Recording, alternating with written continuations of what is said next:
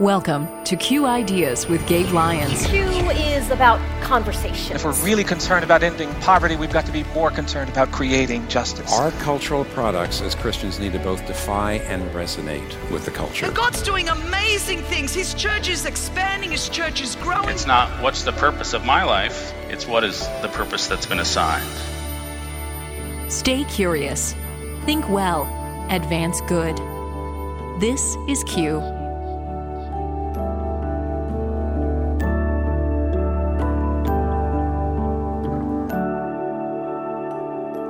There's a tendency for Christians to think the sexual revolution and the problems of the sexual revolution are the fault of them out there, hmm. those out there. I want to suggest that expressive individualism is something that pervades culture in general, and Christians are as much a part of that.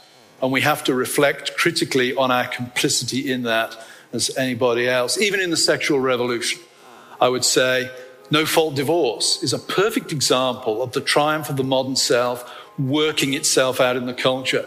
How many churches have taken no fault divorce seriously? So I think first thing I would say is, yep, this modern self has triumphed, and the first thing Christians need to do is acknowledge their complicity.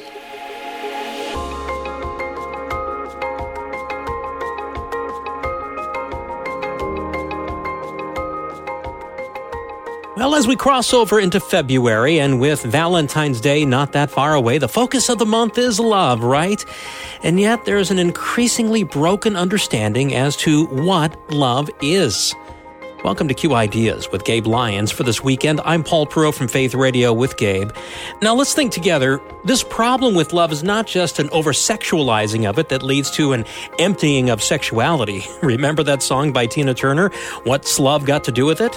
Or even the lack of commitment that we see with the rampant issue of divorce. Today, we want to return to a conversation around what has been called a worldview of expressive individualism. It has led to many things, like the idea one can think they were born in the wrong body and that the most authentic thing that person can do is to transition. Or, as we heard at the start, issues around policies like no fault divorce. It all goes deep beyond the sexual revolution into the deeper cultural influences of the last 300 years or more. Gabe, today we're going to hear a presentation that was first part of the 2021 Culture Summit. Now, the Culture Summit is something that you and the Q team host in Nashville every spring. Gabe, set up today's conversation for us. We're going to have today Jon Tyson, pastor of Church of the City, New York, and an, and an author and a leader who's been a part of the Q Ideas community for many years, interviewing Carl Trueman. Now, Dr. Carl Trueman is the author of the book, The Rise and Triumph of the Modern Self. Now, this is one of those books where you hear that title and you might not know what, what, what is this all going to be about. And what I want to encourage you is so many leaders that I've met have handed this book to me, have said, Have you read this book? This is one of the most important books a Christian leader could understand because it gives us the context, the history, the way we got here. And so many times we show up in a cultural moment and we're trying to navigate it, we're trying to figure out, it's very confusing. And the clarity starts to come when you just can look back and you can go, oh, this is how we got to the rise of the modern self and how we think about ourselves. Now, when you read that book, you're, you're left with, you're struggling with some things. You, you start to understand, man, we are in a bit of a predicament now. We're in a difficult, challenging moment. What will leadership look like? And in this conversation, Carl Trueman and Jon Tyson for 18 minutes have a dialogue that's just so encouraging that both summarizes some of the ideas that are part of that book, but actually takes us even further. It moves us into these are the solutions. This is where we can go from here. This is where we can start to create a new kind of culture and we can start to create community that invites people to move beyond the individualism that maybe has become such a marker of their life and move into something that's so much more gratifying and life giving and a part of how God's designed community to work. And so, right now, let's listen in to Jon Tyson and Carl Trueman. Uh, we have the privilege of hearing from uh, Dr. Carl Trueman, professor of biblical and religious studies at Grove City College, written several books. Your latest book, The Rise and Triumph of the Modern Self, Cultural Amnesia, Expressive Individualism, and the Road to Sexual Revolution, devotional reading. You have an MA in classics from the University of Cambridge, a PhD in church history from the University of Aberdeen. And uh, thank you so much for being here today. And of all the books I've read in, in the last few years, I felt this book contained the most explanatory power of what it's like to lead in this particular time of history. So you trace hundreds of years of thought, sociology, and philosophy, and you put it all together. And I would encourage you to read this book. It's one of those rare ones that accomplishes what 10 other books do individually, all in one. What I love about it the most is that it's actually very, very practical for pastors and pastoral ministry because you're getting to the sense of angst that a lot of people have felt about why things have changed so much. Feels very, very different than ministry as normal, particularly around the idea of identity. And so I was wondering if you could open with talking about the idea of how a sense of self has changed. The way people view themselves in culture these days is different than other generations. So could you perhaps map out the modern sense of the self and then how that's changed over time from different generations? Yeah, I would summarize the modern sense of the self as being that which prioritizes inner feelings, inner psychological sense uh, over pretty much everything else. That who you are, what you think life is about, where you see the satisfactions in life lying, as being a, an internal or inner psychological state. And in the book, to try to, to draw a contrast or to, to make this clear by way of contrast, I compare myself to my grandfather. My grandfather was, uh, uh, he left school at 14. He worked as a sheet metal worker in Birmingham, it's the Detroit of uh, uh the United Kingdom, for 50, 50 plus years. And if he was on stage now and I say, you know, Grandad, uh, did you get job satisfaction?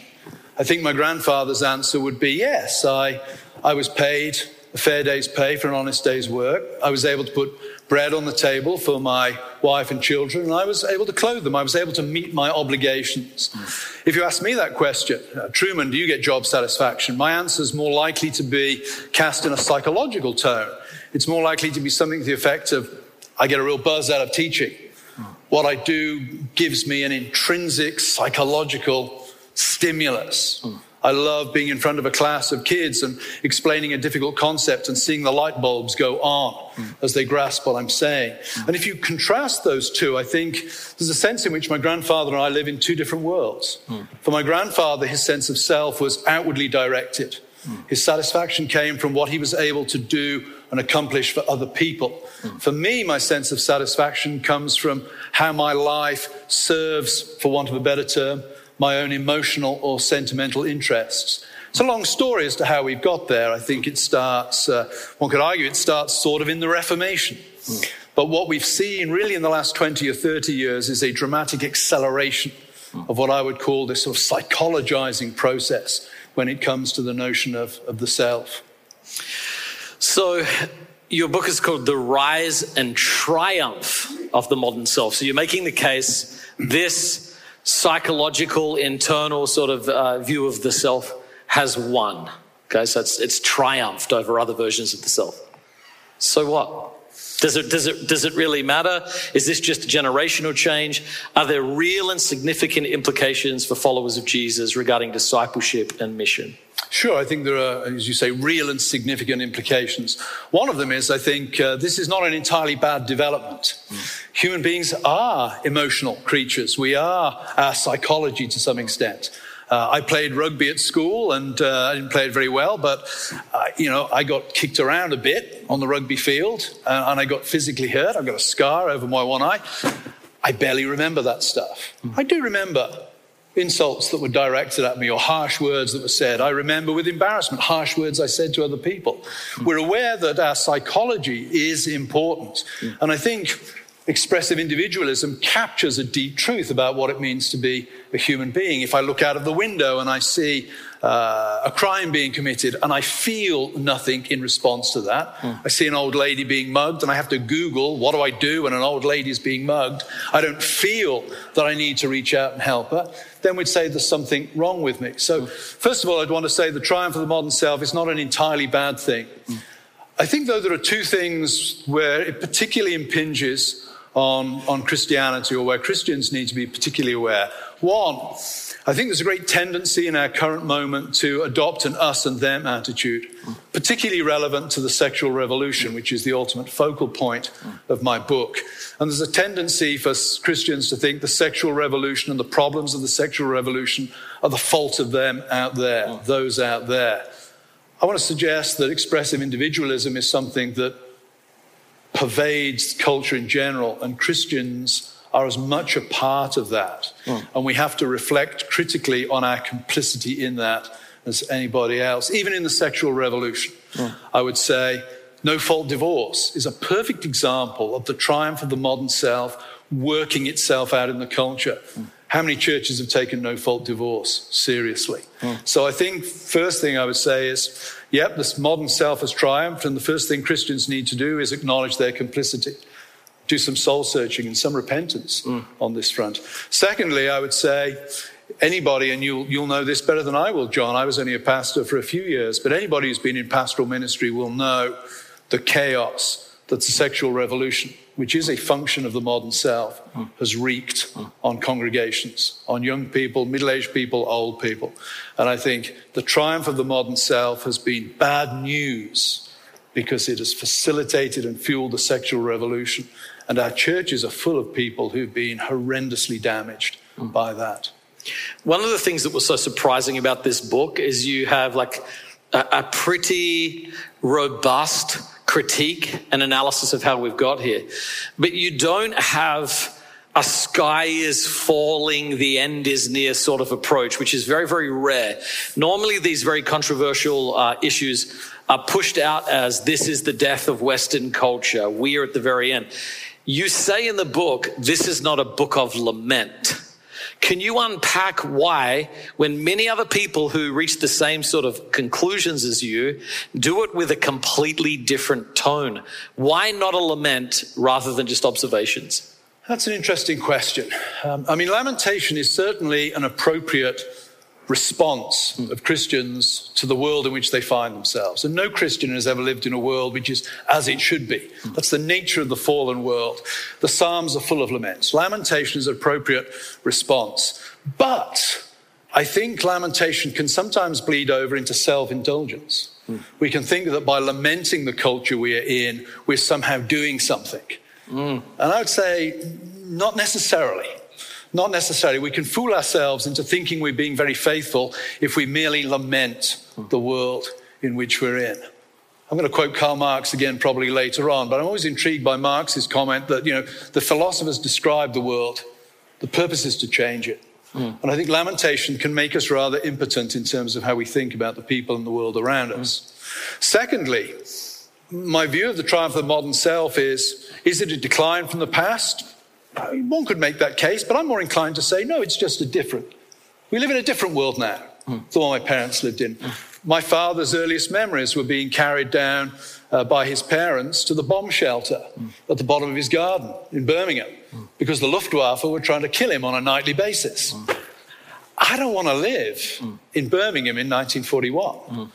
Uh, I don't want to live in America in 1968, 72 when there's a draft and people are being taken to Vietnam.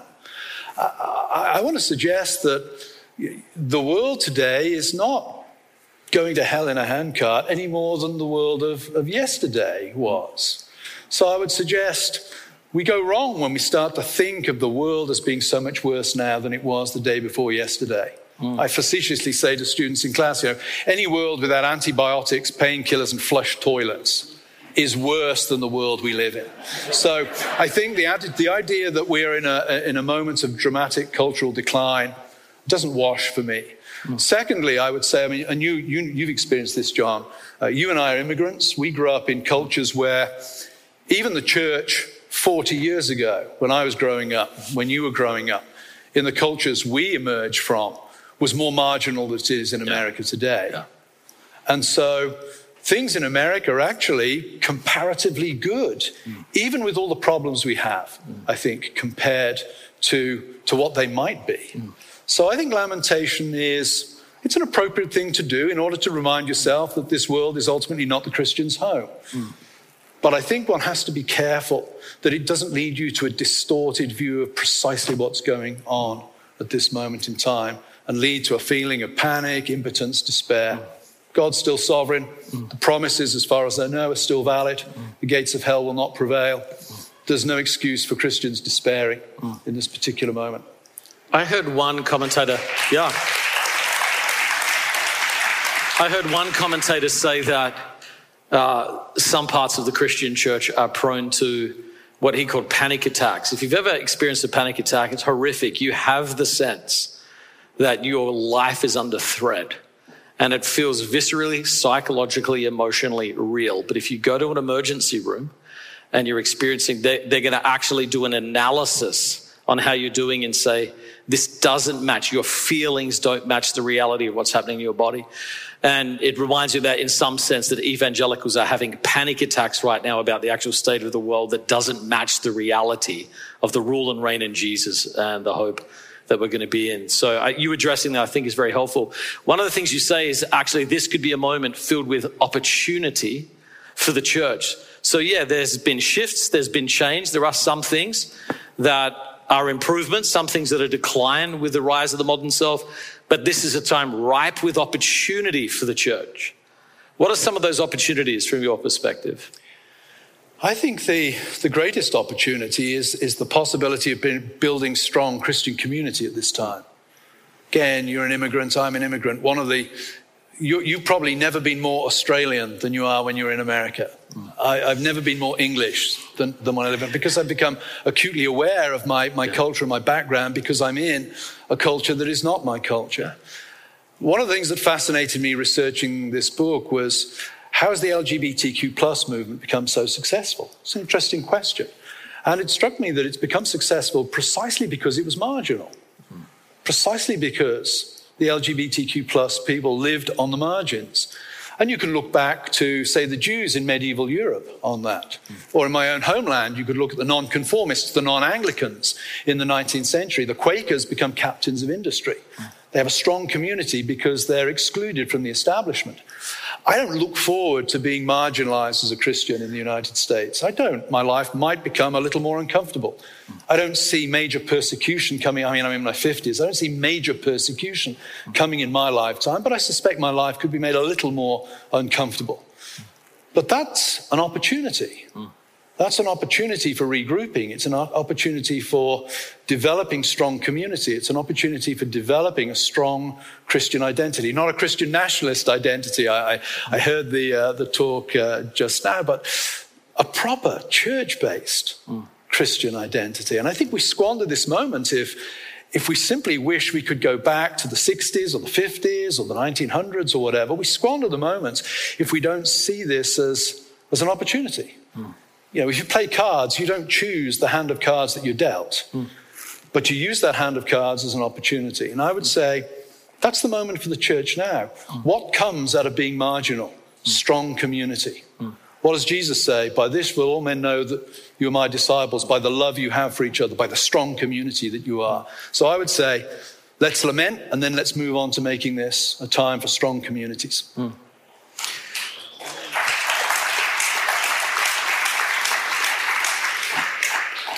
In the book, you talk a lot about how secular or modern identities are formed. Mm. And Christians talk about identity all day long. And yet, we seem to have the most fragile, susceptible identities yeah. to cultural ideologies of almost anybody. Yeah. What are we doing wrong in Christian identity formation? And how do we get better at it? I think lack of community. Mm.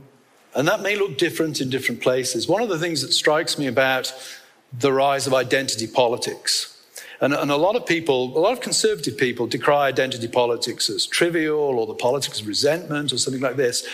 Again, I, uh, to quote Marx for the second time, you know, when Marx is talking about religion, Marx makes a comment. Everybody knows Marx says religion is the opium of the people. But that occurs in a, in a larger paragraph. And Marx says, Religion is actually a cry of pain, but the pain is real.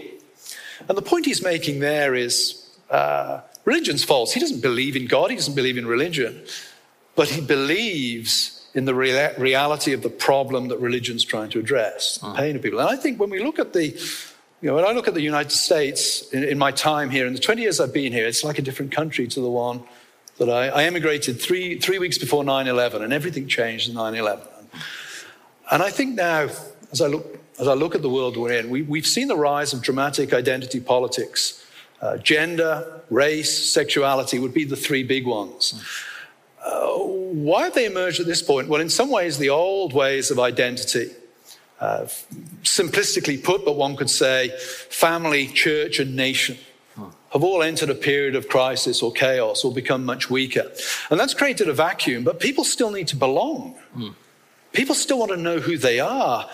We love being free, but freedom's not enough. We want to be something, belong to something bigger than ourselves. One could almost put it bluntly and say, we want to live as if there's something worth dying for bigger than ourselves. And I think that's where identity politics comes in. Identity politics is providing that. Now, I think that's, I, I think that's a, a blind alley. I think it's a wrong way to go. But it's a cry of pain, and I think the pain is real. And I think the church needs to take that seriously. When we think about identity politics, don't engage so much in the, in the detail of what's going on, but think about the phenomenon and what it signifies. Bringing back then to the question you've asked is, well, how do we answer that? If identity politics is ultimately the result of a crisis or a collapse in traditional forms of belonging and traditional forms of identity, then the church needs to be a strong community if your identity is grounded in the strongest community to which you belong, then the church needs to be the strongest community to which you belong. So, what does the church need to do? I come from a very doctrinal tradition. I don't lie awake at night worrying that the Orthodox Presbyterian Church is, is going off the rails doctrinally. But I do worry that my denomination has not emphasized community and love and fellowship as much as it might have done. And I can only speak for my own denomination. I, I can't speak for your church or for others. But what I would like to see uh, coming in in the near future is churches thinking, yeah, it's not just about doctrine, it's about belonging as well. And not setting them in opposition to each other is often done in church history, but realizing we need to build community even as we emphasize the truth of the gospel. Mm. Well, thank you so much for uh, your own story and the work you put into this book. If you haven't had a chance to pick it up yet, I would encourage you to read it. Read it slowly, read it thoughtfully. It has tremendous explanatory power for how to live on mission with Jesus now. And thank you so much for sharing some time with us today. Let's give you Thanks, a round of applause. Thank you. Thank you very much. Well, I knew you would enjoy hearing that conversation and that dialogue, and you would be encouraged, encouraged that the solutions to some of what we're faced with gets back to some very simple things. I love how Carl says, I don't look forward to being marginalized as a Christian in the United States, but that's an opportunity. That's an opportunity for regrouping. It's an opportunity for developing strong community. It's an opportunity for developing a strong Christian identity. And his encouragement and Jon's encouragement, right? To get into the church. It's the church is where we belong. This is where we need to find our place. Yeah, so true.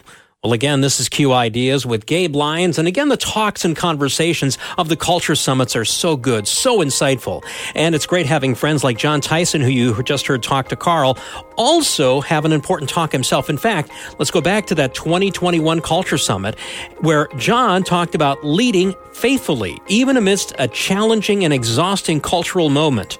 We have a few minutes, so let's hear just a segment of his talk entitled Faithfulness over Influence.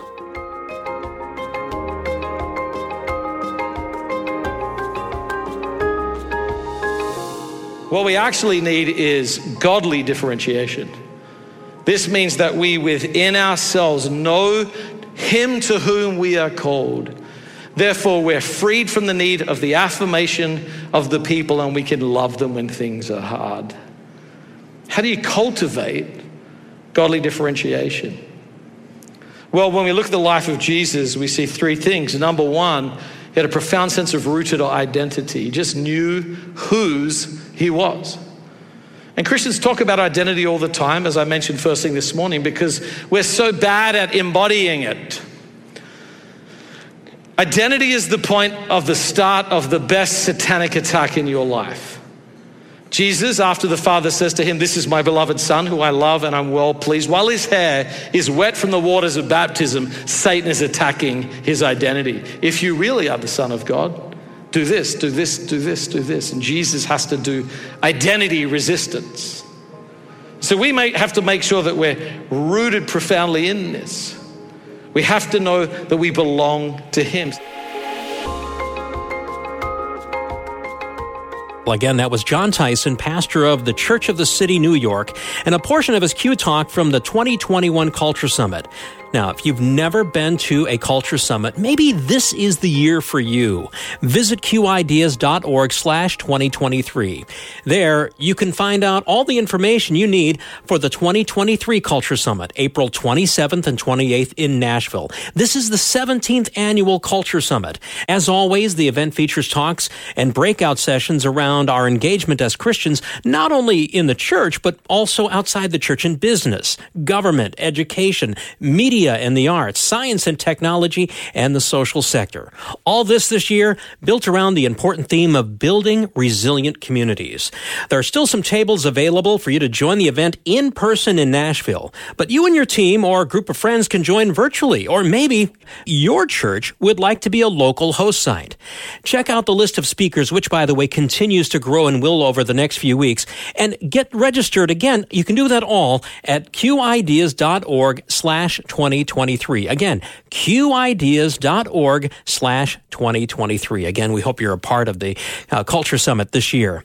I'm Paul Perot. Thanks again for spending time with us this week on Q Ideas with Gabe Lyons. On behalf of Gabe, have a blessed week, and we hope you listen again next time.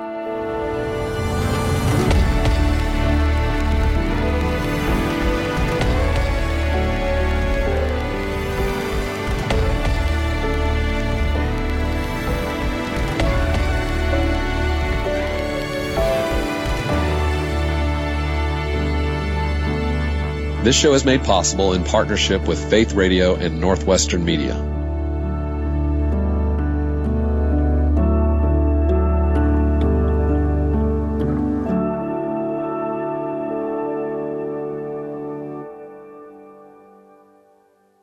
Thank you for listening to the Q Ideas with Gabe Lyons podcast. These conversations are available because of listener support. You can make your gift now at myfaithradio.com. To avoid missing future editions of Q Ideas with Gabe Lyons, subscribe to the podcast today at iTunes or on your podcast player. And thank you for sharing this audio link with a friend and growing the impact of Q Ideas with Gabe Lyons.